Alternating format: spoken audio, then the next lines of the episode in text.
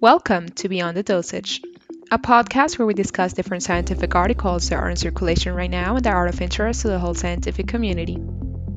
Clinical Pearl of the Day Ehlers-Danlos Syndrome. Ehlers-Danlos syndrome is a group of inherited disorders that affect your connective tissues, primarily your skin, joints, and blood vessel walls. People who have Ehlers-Danlos syndrome usually have overly flexible joints and stretchy, fragile skin. This can become a problem if you have a wound that requires stitches because the skin often isn't strong enough to hold them. A more severe form of the disorder, called vascular Ehlers-Danlos syndrome, can cause the walls of the blood vessels, intestines, or uterus to rupture. Symptoms may include overly flexible joints, stretchy skin, and fragile skin. People who have vascular Ehlers-Danlos syndrome often share distinctive facial features of a thin nose, thin upper lip, small earlobes, and prominent eyes. The cause of this disease could be genetics.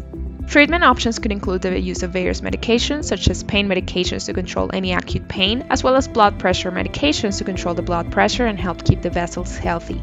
Physical therapy and surgery may also be needed for advanced cases.